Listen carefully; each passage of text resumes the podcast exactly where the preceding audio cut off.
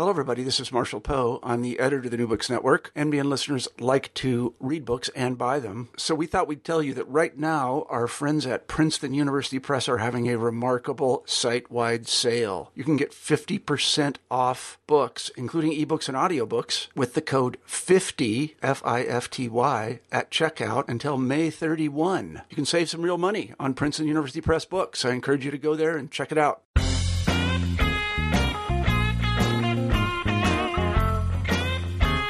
As night falls on the mountains, the sounds of birds and the buzzing of insects slip away to near silence as the first frogs are heard, and their huge, broad bass begins to spread across the valley floor.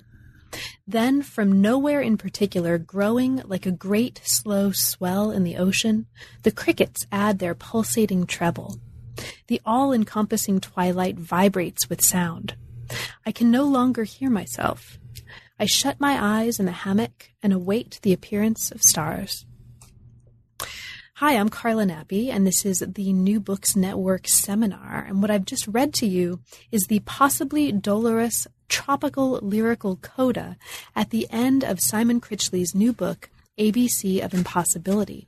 This came out in 2015 with Univocal, and it's a beautiful, texturally satisfying, um, perfectly sized white book that you'll want to buy and have and hold and carry in your hands and put in your pocket and take with you so that you can read and reread and dip in and come back out again throughout the day and throughout many days. So, what this book is, is a collection of what Critchley calls fragments. These are fragments that range from one line to several pages, and they cover topics that include world, happiness, death, New York City, indirection, Hegel, relationships, Patti Smith, languor, Augustine, eccentricity, Marx, impossibility, and others. Now, what the book does, and what you'll hear um, in the course of the conversation to come, is touch on, um, sometimes briefly, sometimes uh, not so briefly, some really fascinating um, and really beautiful moments that help us think through not just world or happiness or suicide or tourism, but also in a way that's very light-handed, um, but very, very thoughtful, raise, at least for me as a reader, some really interesting threads and themes um, that are really just really interesting to think with um, and to think about. It's a beautiful book, it's a thoughtful book, and it's a book that is, I think, um, a huge pleasure and, and, really, really rewarding to work through, um, regardless of what field you work in, of what you think you typically like to read. Um, if you just like to read beautiful, thoughtful prose. So we talked about it, and I will um, let you get to that interview in a moment. But first, thanks so much for listening, um, for being here with us, and for your support of the podcast. What you'll hear over the course of the interview um, is actually three voices. You will hear Simon, you will hear me, and you will hear the ghostly musical moaning of the Vancouver wind coming through my windows as we're talking. It's quite stormy outside. Um, it's the, just the beginning of March. It's very windy, and I am on the 11th floor of a really tall building on the campus of UBC um, in, that does not have great insulation. And so think of it, listeners, as a musical soundtrack. Think of it as beautiful fragments of impossibility hovering outside my windows and singing to us and moaning into the conversation as we talk. And thus, um, you'll hear a bunch of voices in the conversation to come. So thank you so much. I hope you enjoy it um, as much as I did. And uh, thanks for listening. I'm here today to talk with Simon Critchley about his new book, ABC of Impossibility. Welcome to the New Books Network seminar, Simon, and thanks very much for making time to talk with me today. I'm really looking forward to this. Thanks very much, Carla. Pleasure to be speaking with you. So, Simon, let's kind of start um, from the beginning. And this is the question that's traditional for the channel. Um, what are you typically working on when you're not working on this book? What are you typically writing about when you're not writing books that catalog impossible objects? Mm, um, there's been no pattern. You know, there's a lot of, I suppose, really quite morbid stuff. the last, the last books were there was a book on suicide, notes on suicide. There was a there was an attempt at a novella called Memory Theatre, which is a very strange book. And uh, a book on Levinas. So there's a book on the uh, French philosopher Emmanuel Levinas last year. So a lot, a lot of things last year. So I tend to, you know, have a bit of an attention deficit problem. So I move around. I mean, there are themes in my work, but it's um, I, I always like to take I always like to take right angles. I always like to you know, when I, when I've done something, um, then to go off in a in a in a ninety degree turn and then think of something else to do. And that's always been my my way since uh, since I was starting out. Really, I don't know why that's the case, but that's what I do. so the book that we're talking about is not only a really very fabulously satisfying physical object. It's this small white book. It, yeah. It's beautiful. Yeah. It's really satisfying to to spend time with. Um, you can really develop a relationship with this book um, in a way that I really love. Um, but it's a book that's in a format that's going to be relatively unusual, perhaps for readers who come to it for the first time. This is a book that consists in what you call, um, early on in the book, fragments of an abandoned work that largely date from 2004 to 2006. Mm-hmm. So, so for readers who haven't yet had the benefit of picking up the book, and I hope they'll they'll go run and do that after listening to this. Can you talk a little bit for us about the genesis of the work? How, um, uh, yeah, I'll just leave it there. Um, the genesis it, of the work. How did this come about? It was. Um, yeah, it, it, seems complicated to me now in the sense in which.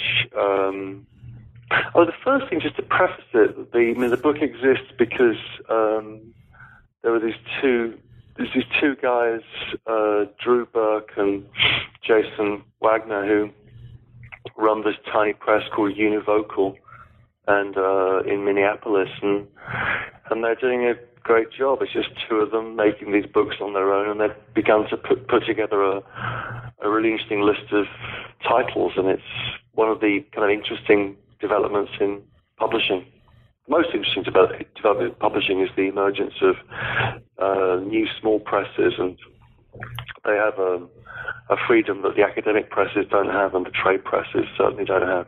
And um, this book is also um, it's kind of one of a pair physically, in the sense in which there's um, there's a book called Cosmic Pessimism, mm-hmm. written by Eugene Thacker, and Eugene and I are friends, and uh, we teach we teach together. We taught in the uh, in the autumn together a course on mysticism, which was very interesting. And his book is entirely black with black on black, and mine is almost entirely white. So the two books together are are even more attractive. It's a, it's a lovely little uh, object on, on lesser press, and it's uh, just a beautifully exquisite thing. And I was very, I'm very happy with how it looks and feels. The tactile quality of books is really important to me. So that's all great. And um, this guy, Drew, approached me some years ago. I mean, quite some years ago. Uh, I think when he was starting out, whether I had anything, and uh, I I didn't. And then I thought about this this uh, this book that I'd started and abandoned called the ABC of Impossibility, and uh, and it, the idea was to write a kind of book of fragments, and I've been concerned with fragments for a, a long, long time. Since the early '90s. I've been concerned with writing about fragments, and then writing fragments, and then this this book kind of appeared uh, as an idea almost fully formed in about 2003, 4, as I was moving from England to New York. And uh, I remember thinking of the title. I was in Italy and one summer, and the title came, and I began to think about how it would be arranged. The form of it, the form of things, is always very important to me.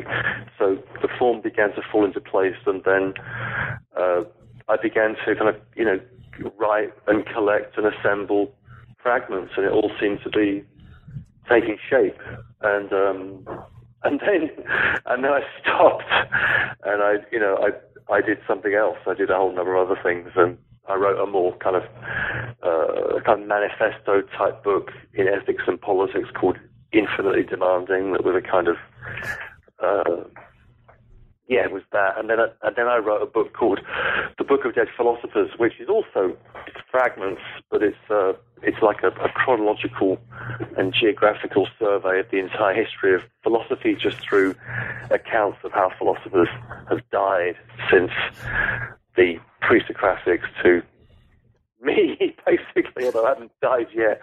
And and um, and that's that was also using the fragmentary form. So there there was something about the um, the fragment that I was using in the ABC of Impossibility that I can then I can track that through uh, a whole number of other books that I've that I've done and works that I've done, which have this very kind of staccato, fragmentary form. It's almost like almost like pop songs. It's almost like kind of um, and very short pop songs at that. I listen. I like. I listen to a lot of music, mm-hmm. and and so that. Uh, so going back to it, when I went back to it, when Drew said, you know, that sounds interesting. Could you develop that?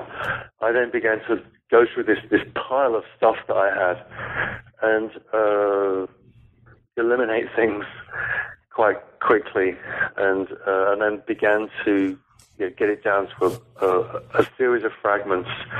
I then began to arrange in kind of hard hard copy. I often work with hard copies, and I had them all laid out on the floor, and I was trying to rewrite things and then to find the right sequence.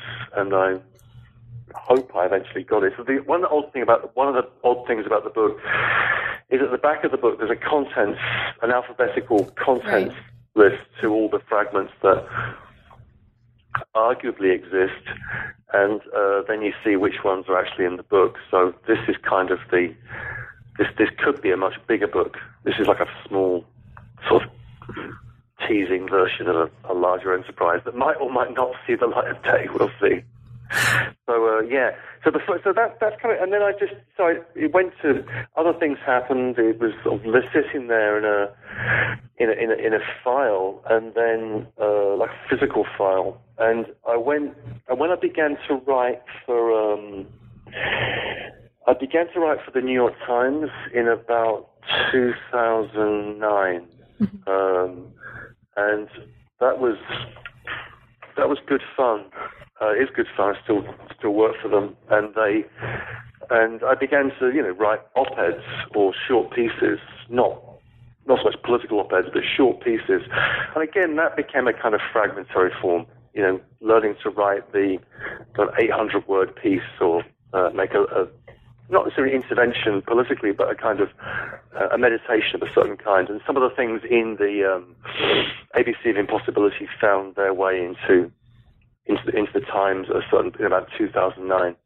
So there were things I kept going back to and, and drawing on, and then and then when I had the chance to turn it into this little form of the book, then I I did that last year, I think. Mm-hmm. Don't really remember. Something to me like that. At some point in the past, it was done. Got it. now, the form of the book is actually really interesting. And this is, as you've mentioned, there is an alphabetical kind of index right at the mm-hmm. back. I mean, there there is an alphabetical list of subjects. Not all of them are keyed to particular pages, which is really interesting and I think really fun yeah. and, and seems really important, right? Um, but the ordering of the themes, um, the ordering of the what we might call chapters, sections, mm-hmm. um, is uh, something that you call more thematic, right? And you've just talked about the importance of sequencing, right? Mm-hmm. Um, so as we kind of work through, um, I think we'll talk a little bit about that. And it's not completely obvious um, to at least me as a reader why you know happiness comes after world or money one comes after relationships or Patti Smith comes after emptiness etc but there are some really interesting core themes that emerge um, from reading from the beginning of it to the end of it that I, I would like to actually um, ask sure. you to talk about a little bit Okay, so it begins after an introduction with fragments.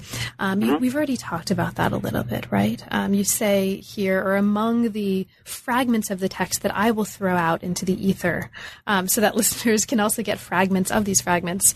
Um, Yeah. Truth is only communicable indirectly in fragments. And we're going to return to this idea of indirection.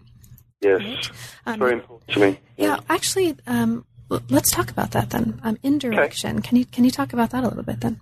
Uh, another, another thing about this book is that it was, uh, I mean, you know, obviously all, all books, all writing belongs to moments in one's life, and this is a moment when I was, uh, I've been introduced by a Brazilian friend to uh, the work of um, Fernando Pessoa, Yes.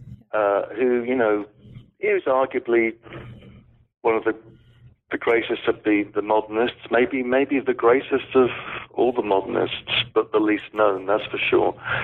And um, uh, I began to read uh, Pessoa, in particular, a book of his called the Book of Disquiet, which is um, kind of a discontinuous piece. And then I read, I read a lot of his poetry. And what Pessoa does um, with particular force is that he uses what he calls um, heteronyms, and these heteronyms are names of others. And so uh, Pessoa um, proceeds as as a writer by working in a number of different personages, and it just so happens that the word Pessoa in Portuguese means person. So his own name means person, and indeed his own name Pessoa becomes he becomes a character in his own work. So one of the names that Pessoa uses is Pessoa. So it gets there's this kind of galaxy. He calls it a galaxy of uh, of names that he produces, each with different styles, different biographies. Um, and uh, different languages. You know, Pessoa wrote in uh, English and in French as well as in Portuguese, and it's so that was I was kind of under the spell of that of those techniques of Pessoa's indirection, but my interest in indirection really goes much further back, and it's uh, you know, and arguably it's just yeah, kind of structural in the sense in which whatever it is that's going on in our heads at any time is, you know, not that interesting. It can be sometimes interesting, but it's not that interesting, which is what makes blogs so often so boring. But what you what we do when we when we read is we enter into uh, another's voice. We live through another's voice. And I think when we read a lot and then when we write, we also enter into all those voices that we have uh, we have uh, we've adopted that we've learned from over the years. So so to write in you know in this you know intense and personal way is only possible through occupying other people's voices, through occupying other personages, as it were. And you know that's and that's a a characteristic of a lot of the the writing that interests me most. And that's the kind of thing. Is it, is it a paradox? It's just it's an odd thing that I mean you can um, you can say what's in your mind or in your heart, um, and that's that's perfectly fine. But there's something to the way in which whatever is in your mind or in your heart is elevated through the voice of another uh, that one can read and learn from, and then your own voice becomes entangled with the other voice and becomes something else. And then you begin to this odd thing of finding your own voice through reading the voices of others, and that's why we read the history of why we read books, I guess, because we learn from those other voices something about who we are, and it's uh, an odd experience if you think about it. I was in a seminar way back, way back in grad school. You know, way back in grad school, and had um, uh, with Arnold Davidson, the Foucault Oh, seminar. right, okay. Um, several years ago, and I had found um, a translation of the Book of Disquiet somewhere in some random bookstore, and just thought this looks awesome. I'm going to read it, and I had it in class. And he looked at me and he said, "You should read that in Portuguese." just walked off. Okay. Right. Um, but it was, this is um, to say, I was really struck by seeing that in here. Um, and it's a really, really powerful book. And it's one that if listeners haven't um, had a chance to read that, speaking of reading with um, other voices, um, Pessoa's Yeah. Book of Disquiet, whether or not you read Portuguese, um, in fact, it's really good. Yeah, and I tried to. One of the things I was doing when I was, you know, when I was writing the ABC of the Impossible, the first time I was writing it was I was trying to, I was trying to learn Portuguese, and um, the translations of Pessoa are kind of adaptations of existing translations that my Brazilian friends corrected, and then I did in English, and so I did. I stopped learning Portuguese after a certain point, but there was it did it did seem quite important at the time. Although I don't, I think that I think translation is translation is really important. I'm all about translation, so yeah. And speaking of names and voices, right, another um, voice and name that comes in here is in a fragment called Critchley. Yeah. As we're talking about heteronyms, right, and names. Um, in this fragment, you talk about um, speaking about a book in Barbados at the University of the West Indies and Yeah. meeting another Critchley. And you, you tell us in this fragment, Critchley was obviously this man's slave name. And then here's another fragment from the fragment that I'll offer to listeners. It's therefore highly likely that one of my ancestors or near ancestors was a plantation owner or some minion in Barbados. The mm. room begins to fill with blood. Mm. Now, I wanted to mention this as well and take us here, um, not just because of the voices and heteronyms, but because, at least in my reading of this, slavery and settlement actually emerge as quite persistent themes Yeah. throughout the book. Um, so, can you can you talk about that a little bit? What do you, um, when you reflect on the importance of those themes here, um, what uh, what would you share about that? That's a really good. It's a really good question, and it is important to me in a way that I, I'm not sure I really fully understand. You know, it's just the. Um, I mean, there are there are there are elements like my family's from Liverpool, which is a port, um, not unlike New York in many ways, as John Lennon used to say. New York reminds them of Liverpool, and so it's a port. It's um, it was a a place that made its money through the slave trade in the 18th century, and then through uh, the textile industry and what we'd now call capitalism, I guess. And um, it was also a place where the first, um, uh, the oldest black community in the in the um, in England is in Liverpool, and uh, the oldest Chinese community in England is in, is in Liverpool. So it's a it's a mixed up place and full of all the kind of tensions. And uh, for me, what you know, the um, uh, if I'm thinking about place and I'm thinking about geography, um, which I do a lot, then the kind of exemplary figure for that is the port, and uh, rather than the capital city. So I tend to construct. You, know, you can have you can have ports that are capital cities, but uh, like London, but it's the the idea of the port as this place of passage. That a port is a it's an actual physical city that's somehow open to the sea. And I'm always interested in those those places that are ports which are kind of porous, which are open to other areas. And then you end up with a very different conception of, of place. That you know, the the place that is where I'm from, um, uh, England, is a place that is defined through these porous and uh, you know often rather nasty uh, relationships to other places, like Barbados, for example, which is to do with the, you know, the um, what the English learned from the Portuguese, from about slavery and how to develop sugar as a cash crop, and then the all of that. And so I, I always think that the um, colonialism, if you like, is is is is, is is something we cannot ignore, particularly in the United States, which was also a, a colony in very similar ways to somewhere like Barbados. And uh, and when you think about place in terms of movements of colonization, then you think of these places as kind of open, as linked to other places. And the way they were linked to other places was through was through water. Was through the sea. And so the sea for me is a very important theme. Both of and I was looking at the book before we started to talk, and I was just picking up at how many times I talk about the sea, and the sea is both, you know, a kind of experience of immense tran- tranquility, of calmness, uh, of terror, of um, of, uh, of the depths of, of, of, death for sure, and also of passage. You know, the idea of the sea as a place of passage and movement and, and movement of trade and cargo and people, and um, that's kind of the that's where I tend to begin uh, thinking about things like society and, and, politics, not through kind of static forms like nations uh, with names like the United States or Britain or France with capital cities, but in terms of these histories of, of, of movement, these histories of, of trade, and where if we begin with that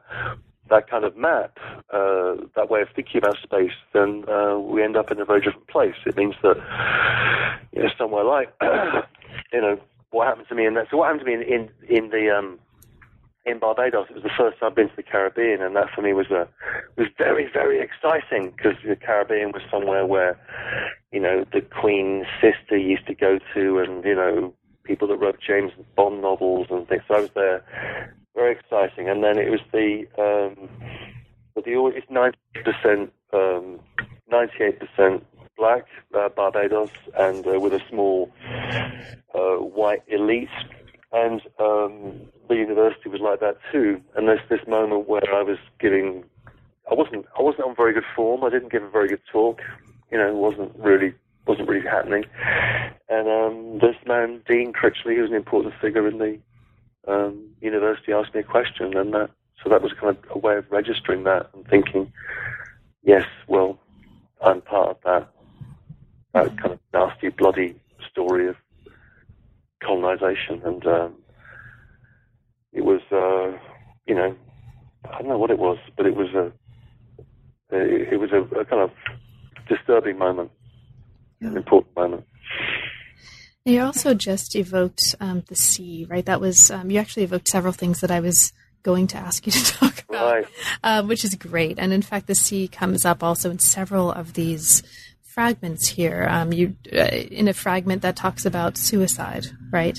Um, mm. And you, mm-hmm. you, mentioned this connection between the sea and death. Um, you talk about mm. the mm-hmm. impulse here to jump off a terrace, um, being like being pulled under by the sea. Yes. Um, you also talk about um, in emptiness yeah. Um, the sort of being obsessed with cities prior to their settlement or at the moment of settlement, but also talk yeah. about the sea and have this wonderful suggestion that I hope you'll actually take up one day um, okay. of writing a volume on the role of silt in shaping world history, which as a historian, I have to just personally ask you to do that because that's fabulous. Okay, I'd love to write I'd love to write something on on silt. I mean, you know, the history of the history of Western Europe is a history of silt. You it's know, just fabulous idea. The history of particularly places like Britain and uh, the Netherlands, and I mean that whole coast is just about silt and about dredging and about you know whether you can get the silt you, you can turn the silt into arable land, you can drain it, and that you need to get Flemish, you know, specialists over to do that, the engineers or whatever. And I've always been, you know, I was I like the I would say I like the Netherlands. I, spent a lot of time in the Netherlands, in Holland, for uh, over the years. And what's so impressive about that is that, as I say, you know, God created the world, but the Dutch created the Netherlands. They just pulled it out of the sea, um, out of the silt, and there it is. So there's something um, emblematic about that. But also, I mean, I tend to look at places. I don't know why, but I mean, I just do uh, like the place I'm in, you know, New York, in terms of its um, in terms of its prehistory. You see, you look at a city and you try to imagine what it was like before anybody came here, or what the point of first contact was, the first encounter, say, between um, colonial settlers and um, and the indigenous population, and, and trying to imagine a way, um, you know, I, think, I guess civilization is as far as this is civilization. And then the other thing is, you know, in places that fall into decay, you know, that mm-hmm. um, I've always been interested in ancient history, and um, the extraordinary thing about ancient history is that there are places of huge, huge importance that just disappear, uh, or disappear under under sand, or just or disappear under lava or under whatever it might be, and um, the action of the sea, and uh, the, and that kind of sense in which the just the fragility of uh, of human endeavour, I think, is and its relationship to the elements is, is important. And of course, it's obviously, you know, becoming very present to us through the the, uh, the experience of climate change. Right. Because same thing's going to happen, right?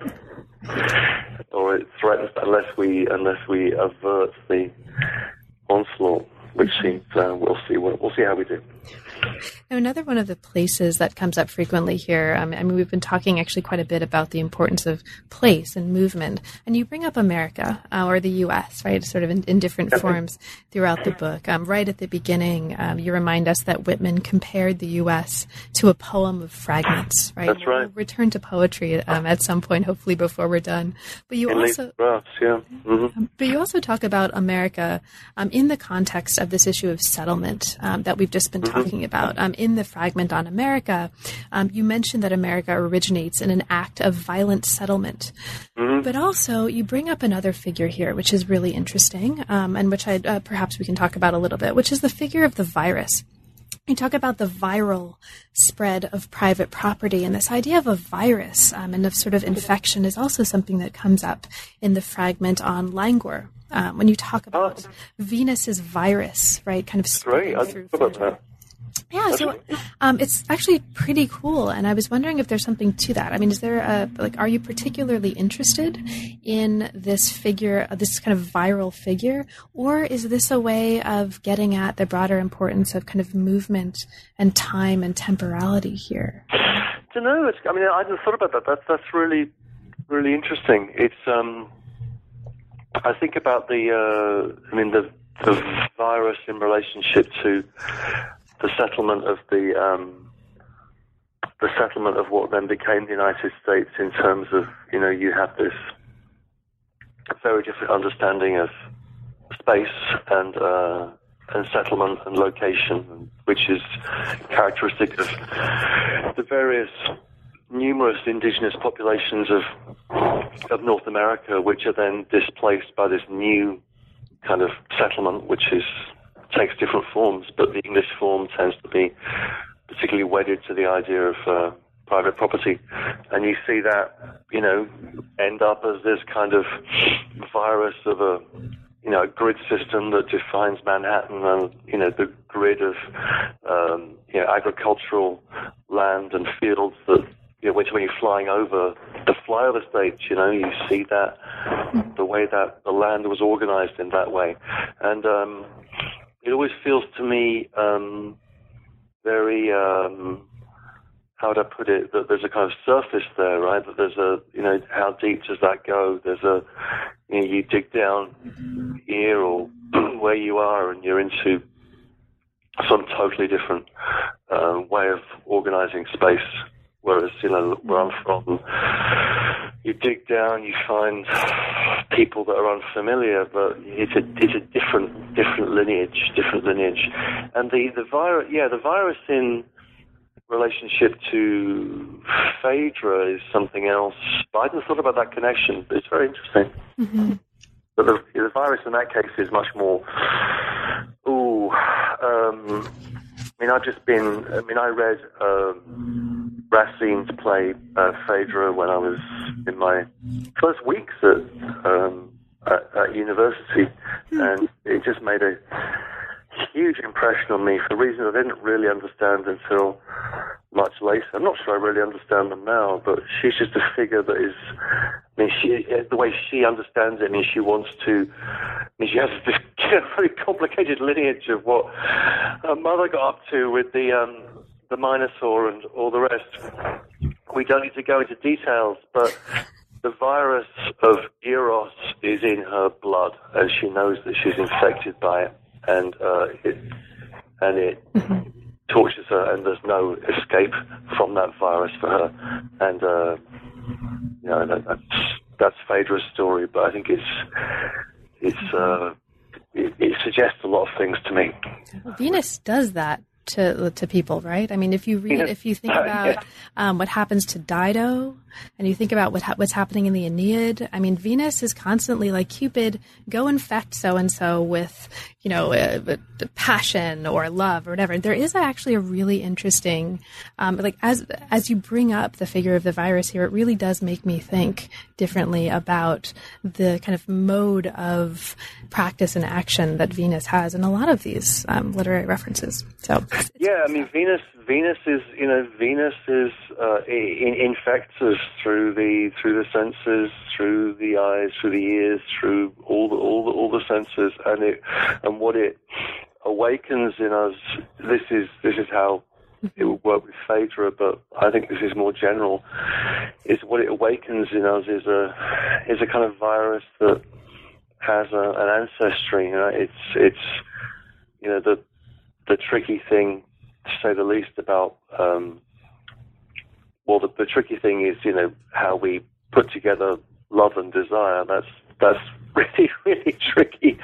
But the way in which uh, what we desire and, and who we love, and who we desire and who we love, uh, the way in which uh, the figures that will that we love and desire are ones which will have an ancestry, will take us back to maybe what our parents loved and desired, or our love and desire for our parents. You know, all of that stuff, all that messy stuff, which I, I mean, I'm a you know a student of um, of Greek tragedy uh, to a large, rather large degree, and that uh, in, all those characters in Greek tragedy are are characters who are contaminated by uh, a virus that came to them, as it were, from the womb and mm-hmm. them to the past in a way that they can't ever fully escape. So whatever their agency is, whatever their freedom means, it's always in proportion to that that um, their, their determination by that past. And I think that's that, that tends to be the way I see human behavior very, very, very crudely. And the, the, therefore, the most dangerous thing to do is to disavow the past. Uh, one of my one of my favorite films, one of many people's favorite films, is Magnolia by Paul Thomas Anderson, and um, he's a genius. But in that film, I think on at least four occasions, there's this line that comes up. Um, as the man says, or as the book says, uh, you might be through with the past, but the past isn't through with you. And um, that's the way I tend to think about it. If we think we're through with the past, we we can make an absolute new start or whatever it might be, then that's when the past will snatch us back, will mm-hmm.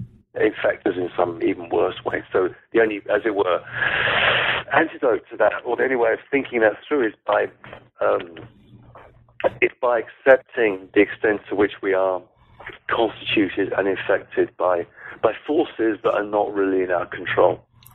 Um, and this actually plays out really nicely, and this transitions really nicely um, from one to another theme in the case of Phaedra, which is the importance of time. You describe um, Phaedra in relation to time in yeah. this way.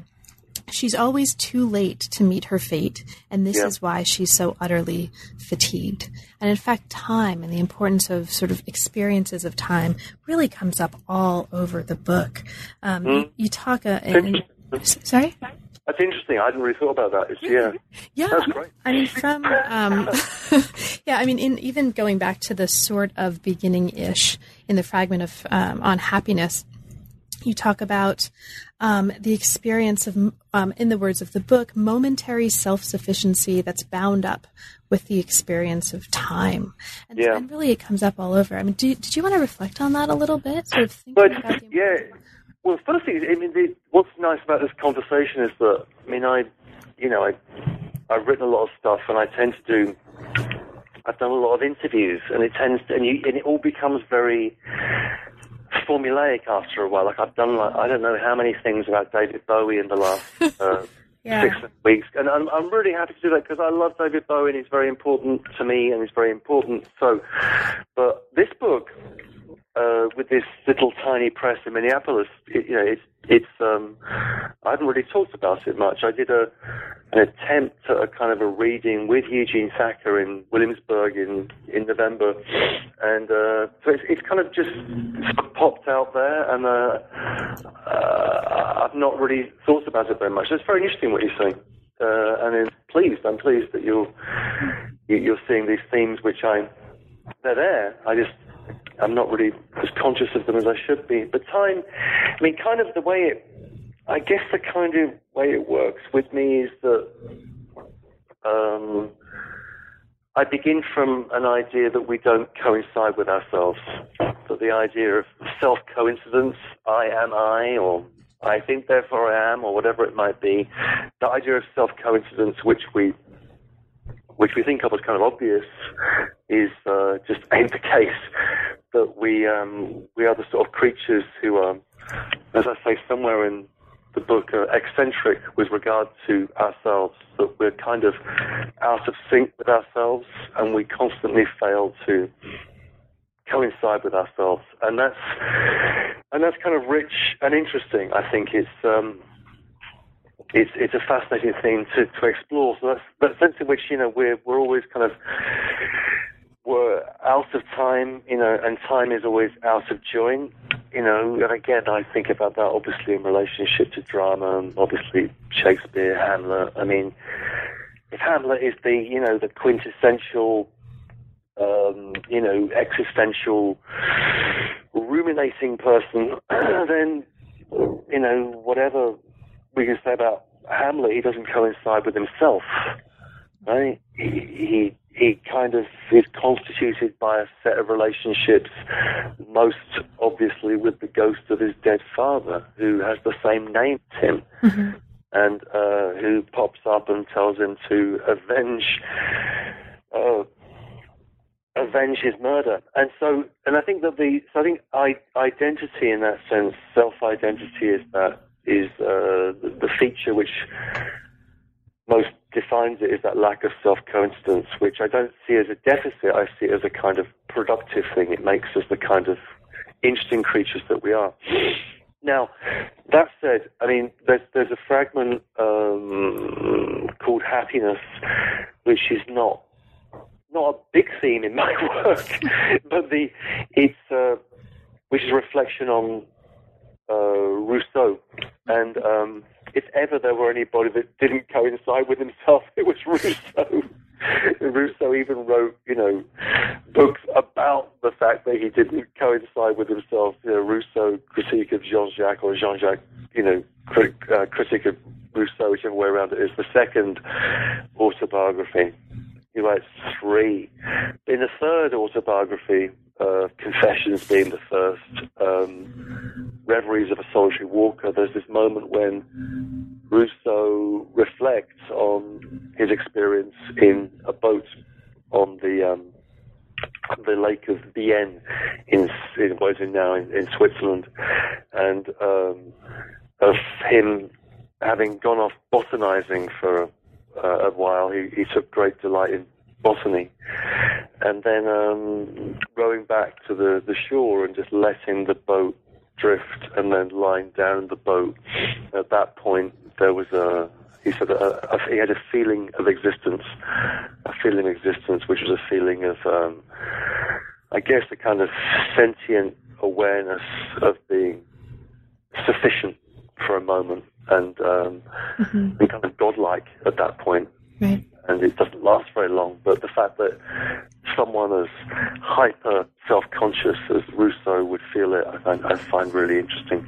So that was one of those moments. I mean, the book, in many ways, in retrospect, it's you know, and this is kind of how I just how I function. I don't know why I function this way, but how I function. I'll just find quotes and I will, you know, squirrel them away somewhere. And that quote from Rousseau from uh, whatever chapter it is of, of the Reveries was just I wanted to get that into some form or other at some point, and um, yeah, and it's a, it's a strange moment. So that's that's a, that's a, if you like the the illusion, the illusion, or the moment, the moment when even uh, a creature like Rousseau could coincide with himself and feel a kind of sufficiency. But most of the time, we're we experience ourselves as being kind of out of joint. And to experience that self sufficiency um, is described here as to be without time, right? Which is just, yeah, again, like just really, really interesting. Yeah, it's like that line from Wittgenstein where it says the eternal life is given to those who live in the present. Mm-hmm. So if the present, if eternity exists, it exists as some kind of experience of the present, some kind of extension of that which is one way of, you know, was one way of thinking about God as existing in a kind of eternal presence, um, which sounds really nice.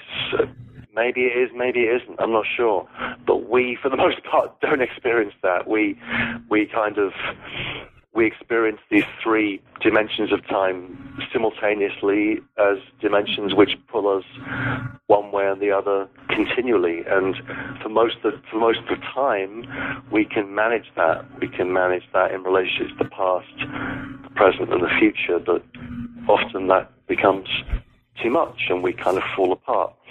And that's um, and the past can rear up behind us and bite us, and when the future doesn't appear, but when there doesn't appear to be a future, you know, mm-hmm. um, that can that can sometimes happen. I was thinking about this in relationship to. Um, I was reading. Uh, my my mother died before Christmas, which is a whole other a whole other story. But I, mean, I was reading a lot of um, things about grief, most of which were by were by women. It was interesting. I wasn't kind of choosing things by women, but in uh, my little survey. It was uh, anyway, and um, and I was reading um, a text by an English poet called Denise Riley, mm-hmm. and uh, she talks about the uh, she's meditating on the death of her son, um, and it's it's an incredibly moving piece of writing because it's not sentimental at all. I mean, she's someone that was sort of trained philosophically. She's really trying to work out what was going on with her. But one thing she says is that uh, to write, to be able to write, uh, one must take an interest in the future. Even if that future is one's posthumous future, right? one must take an interest in the future. And uh, the experience of, say, bereavement, um, I mean, really, you know, sort of grave bereavement, as it were, uh, is an experience where that future disappears a future simply ceases to happen. Pretty mm-hmm. strange. So the um, that's a whole other experience of time, and she talks about this in relationship to her experience of grief. But grief is the wrong word. She says that over and over again. But her experience of trying to you know, deal with the, the death of her son, and what it induces in her is a kind of experience of time coming to a stop. Time just won't Mm-hmm. Uh, time loses its flow, loses its character of movement, and uh, it also makes writing um, impossible because you know there's no future to write for. So, yeah, so I think the um, mm-hmm. it, it's a it's a fascinating set of topics actually. Yeah, and this actually um, this uh, just to kind of mention for listeners again um, who hopefully will pick up the book if they haven't already. These themes are are also really interestingly interwoven in the section on death in the book. Um, you talk and, and you can hear the background singing what I like to think of as the music of the wind whistling through the windows of my office. Probably just think oh, really? of it as a chorus uh, if, if, you can, if you can hear that. Um, so we'll have music in the background, and music is one of the themes um, also uh, that we could talk about if we had more time. But in the section of death, um, uh, on death, uh, the the book says it's in mourning and grief that we most become ourselves. And if it's true that one um, that the experience of time or being out of time or stopping time is also right the experience of somehow being most oneself, um, you can kind of see how these come together. And there's a coda as well that you leave us with that also, in a way, embodies the experience of being kind of out of time in really a, a sort of delicious way. I think at the end that also brings together a lot of the kinds of things that uh, that we've been talking about. It's uh, it was it was yeah that was actually based on an experience which was I was in the. Um, the Brazilian in the countryside, in the countryside uh, behind Rio de Janeiro, in Brazil, uh, in what to me felt like the jungle but it was just the countryside. I'd never really experienced the jungle before, and there was that. Uh, it was just an extraordinary uh, experience of a day, a day ending, and a whole series of noises, the noises of insects in particular, and birds subsiding, and then being replaced by the sound of frogs, and just this, uh, the whole area was just reverberating with this noise of, of frogs, and it was it was extraordinary experience. So I lay out there for quite a long time, and then came back in. And uh, the next morning, I woke up and I looked like, you know, pizza margarita. I was just, I'd been bitten to death. I'd never been bitten as badly in my in my life. It was really really terrible. But yeah, but it was worth it for the experience. so that, and that's also a kind of um, that the code of the book is also a kind of a nod to Fernando Pessoa mm-hmm. as well, an evocation of that. Um, of, of, that of that personage. And, um, yeah. Mm-hmm. So maybe as we're sort of um, coming toward what'll be a conclusion of our conversation, there's one theme that we haven't yet talked about, um, but um, but I'd like to mention because it's also a really persistent theme throughout the book. And um, in uh, actually the fragment on impossibility, you mention this as one of the three themes that are perhaps three um, impossible objects mm. that um, you talk about, in, in, addition to poetry, which we could talk about for another hour at least. Um, there's this beautiful material on surfaces and poetry in here that I just love, in addition to music, which we could I'm also pleased talk with. I'm pleased with the poetry. I mean, I'm happy with that. that that's one of the few bits I'm really happy with that well, let's, relationship. Then let's go so. there. Let's maybe like close with that. I wanted to oh. um, bring us eventually to the comic, right, to humor and satire. Yeah. But to get there, let's go to poetry first because the surface superficiality fragment was actually one of my favorites um, in the book, and I really loved that. And if you were particularly pleased with the way poetry worked out, I would actually like to hear a little bit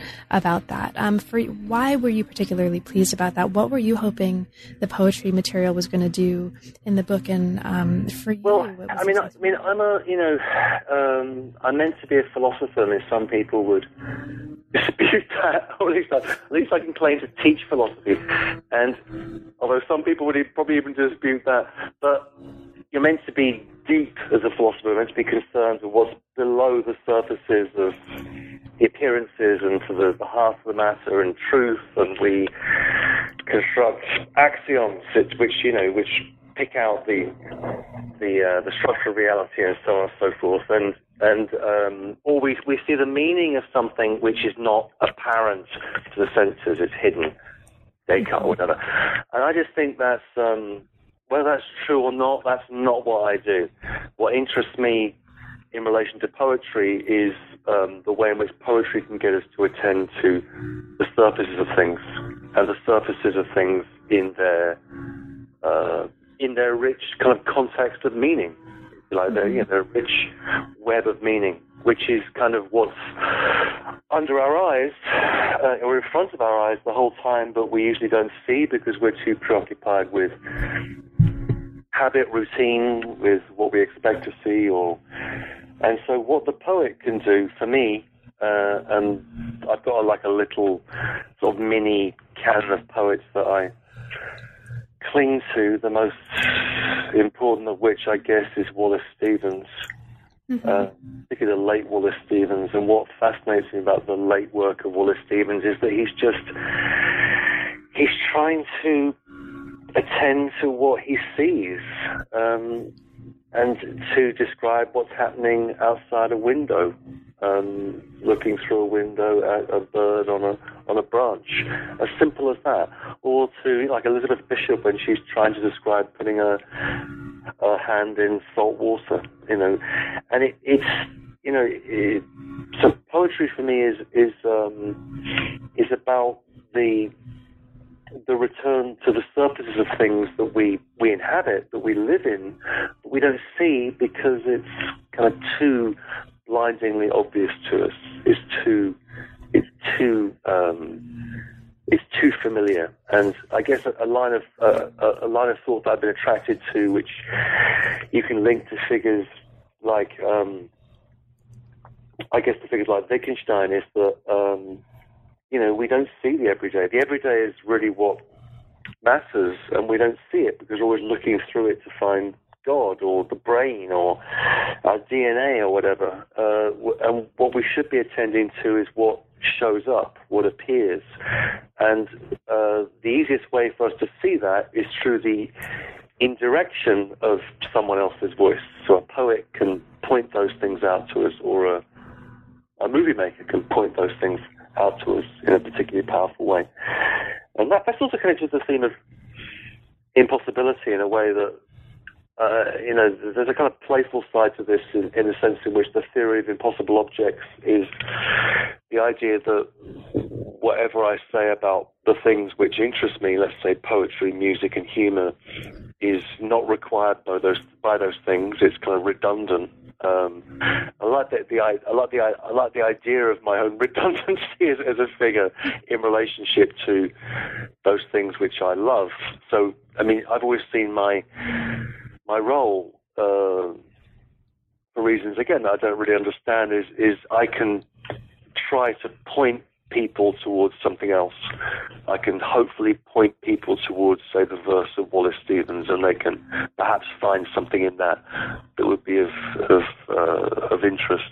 And at that point, my my role kind of evaporates. So I like the idea of the philosopher as a kind of what's that? What's that web? The uh, is it Snapchat or it's Snapchat which evaporates, right? Oh, I think so.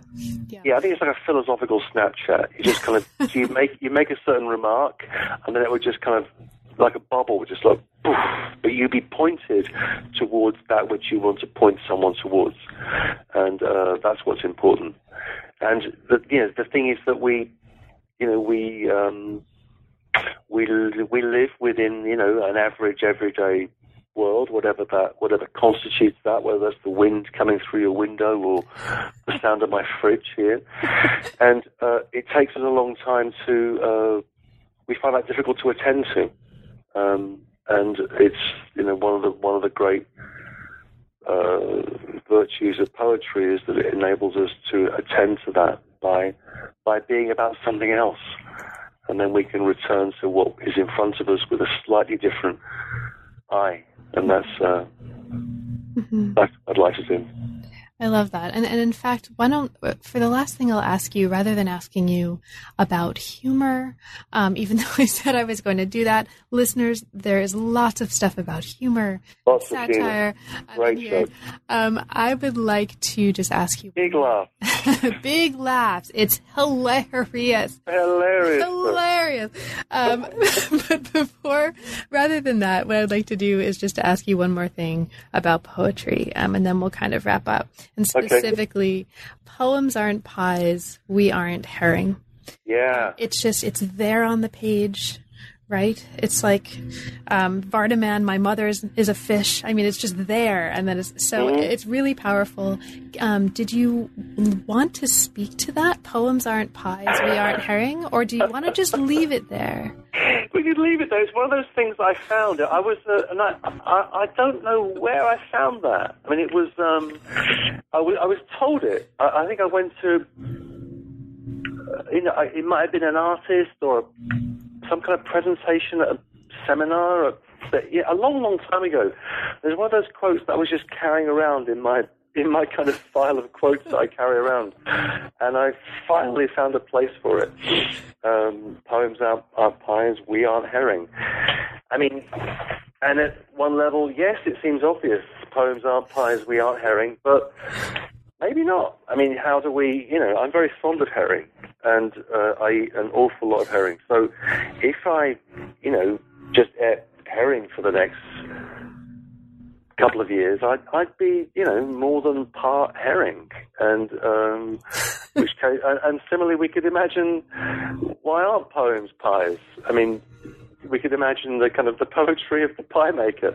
So it's it's one of those kind of it's an absurdist moment. There's a couple of absurdist moments in the book. Mm-hmm. The other one which I, comes to mind is the you know um, you know, when Heidegger says uh, tourism should be banned. Oh yeah. and uh, about Germany. uh, particularly when I visit Germany. And that, yeah, so one of those hilarious moments in this hilarious book.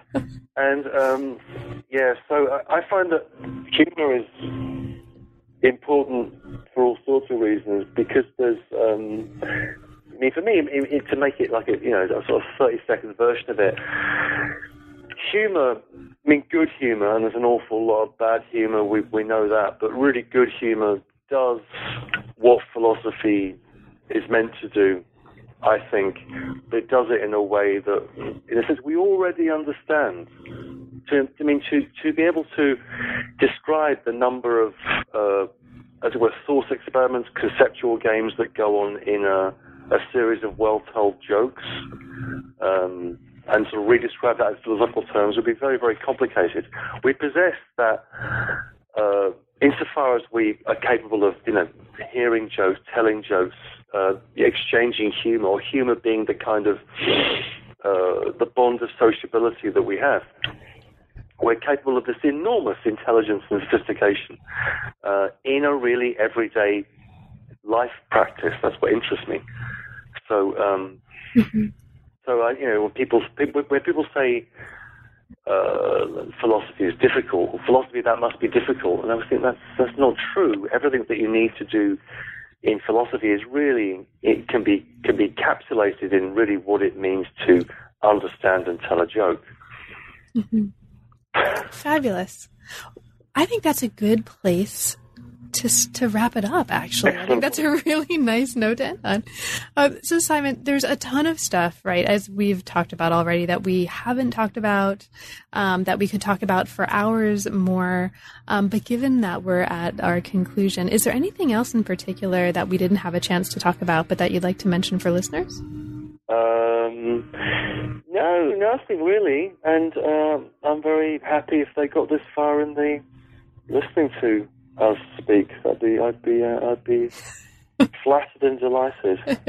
and assuming, assuming that they do, um, what are you working on now? Now that the book is out, what's currently inspiring you?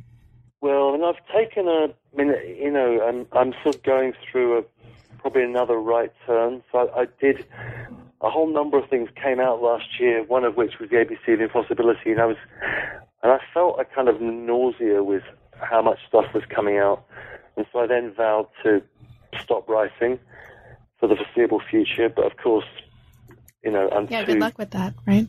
Too vain and narcissistic to, you know, because I want, I'll, I'll, carry on. But I'm thinking now about writing something on um, on Julian of Norwich, medieval uh, Christian mystic, for reasons that uh, are not completely apparent to me. But uh, I mean, the, one of the, one most obvious kind of fact about Julian of Norwich was it was the first uh, her book showings, first published, in, the first written in 1382, was the first book in English by an Englishwoman. Hmm. And uh, it just strikes me. One thing is, it just strikes me that that that's important uh, in and of itself. And what she does in this uh, in this book is to construct a kind of informal theology of, of love, which uh, I find really fascinating. And so I've been, um, so I'm thinking about writing something on her and connecting it with the the great Canadian poet Anne Carson. Oh, oh, I love her. So I'm thinking of connecting it to uh, Anne Carson's the text. There's a book that she did a few, about ten years ago now, called Decreation. I've read oh yeah all stuff, but Decreation. There's this essay in there on uh, on Sappho, uh, Marguerite Porete, and Simone Weil, mm. and uh, I found something in there last year. I found a kind of uh, you know, sometimes when you write, some when you're reading and making notes, you, you think you found a lever or found some kind of key. I think I found something there that, at least for a few pages, could be interesting, and that could be when you about Anne, the problem of writing in Anne Carson. So when Anne Carson says, um, "There's too much self in my writing," she says that there's too mm-hmm. much self in my writing. And I want to look at that question of the self in relationship to, to writing and what it is that we're doing when we write because what we're doing when we're writing at one level is just we're saying self, self, self. but most people that write are trying to do something else. So what is it they're trying to do? Mm-hmm. And uh, these mystics, like Julian of Norwich, were in the business of doing that too. Uh, and they called that other thing that wasn't their self God. Um, I'm not so sure about that, but uh, I, I, accept the sincerity of the enterprise. So I'm going to try and fiddle with that for a while. Well, I was about to say, why are you not writing the world history of silt? But yeah. if, if it involves Anne Carson, um, then that's then that's okay. that's forgivable. It's okay. Well, Simon, Simon, thank you so much. It's really been a pleasure. Uh, thanks so much for making the time. Thank you very much for having me. You've been listening to the New Books Network seminar. Thanks very much for joining us, and we'll see you next time.